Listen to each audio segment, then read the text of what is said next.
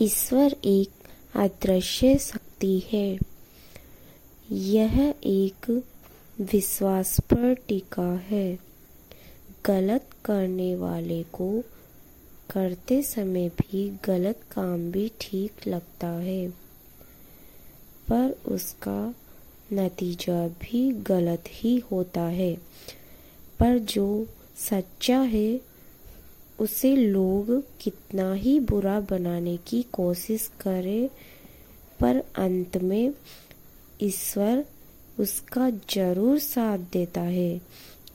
बस एक चीज़ रहनी चाहिए, वह है विश्वास।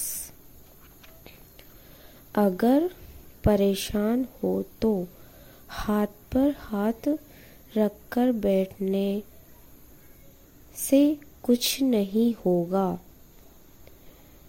क्योंकि ऊपर वाला भी उसी का साथ देता है जो कोशिश करता है।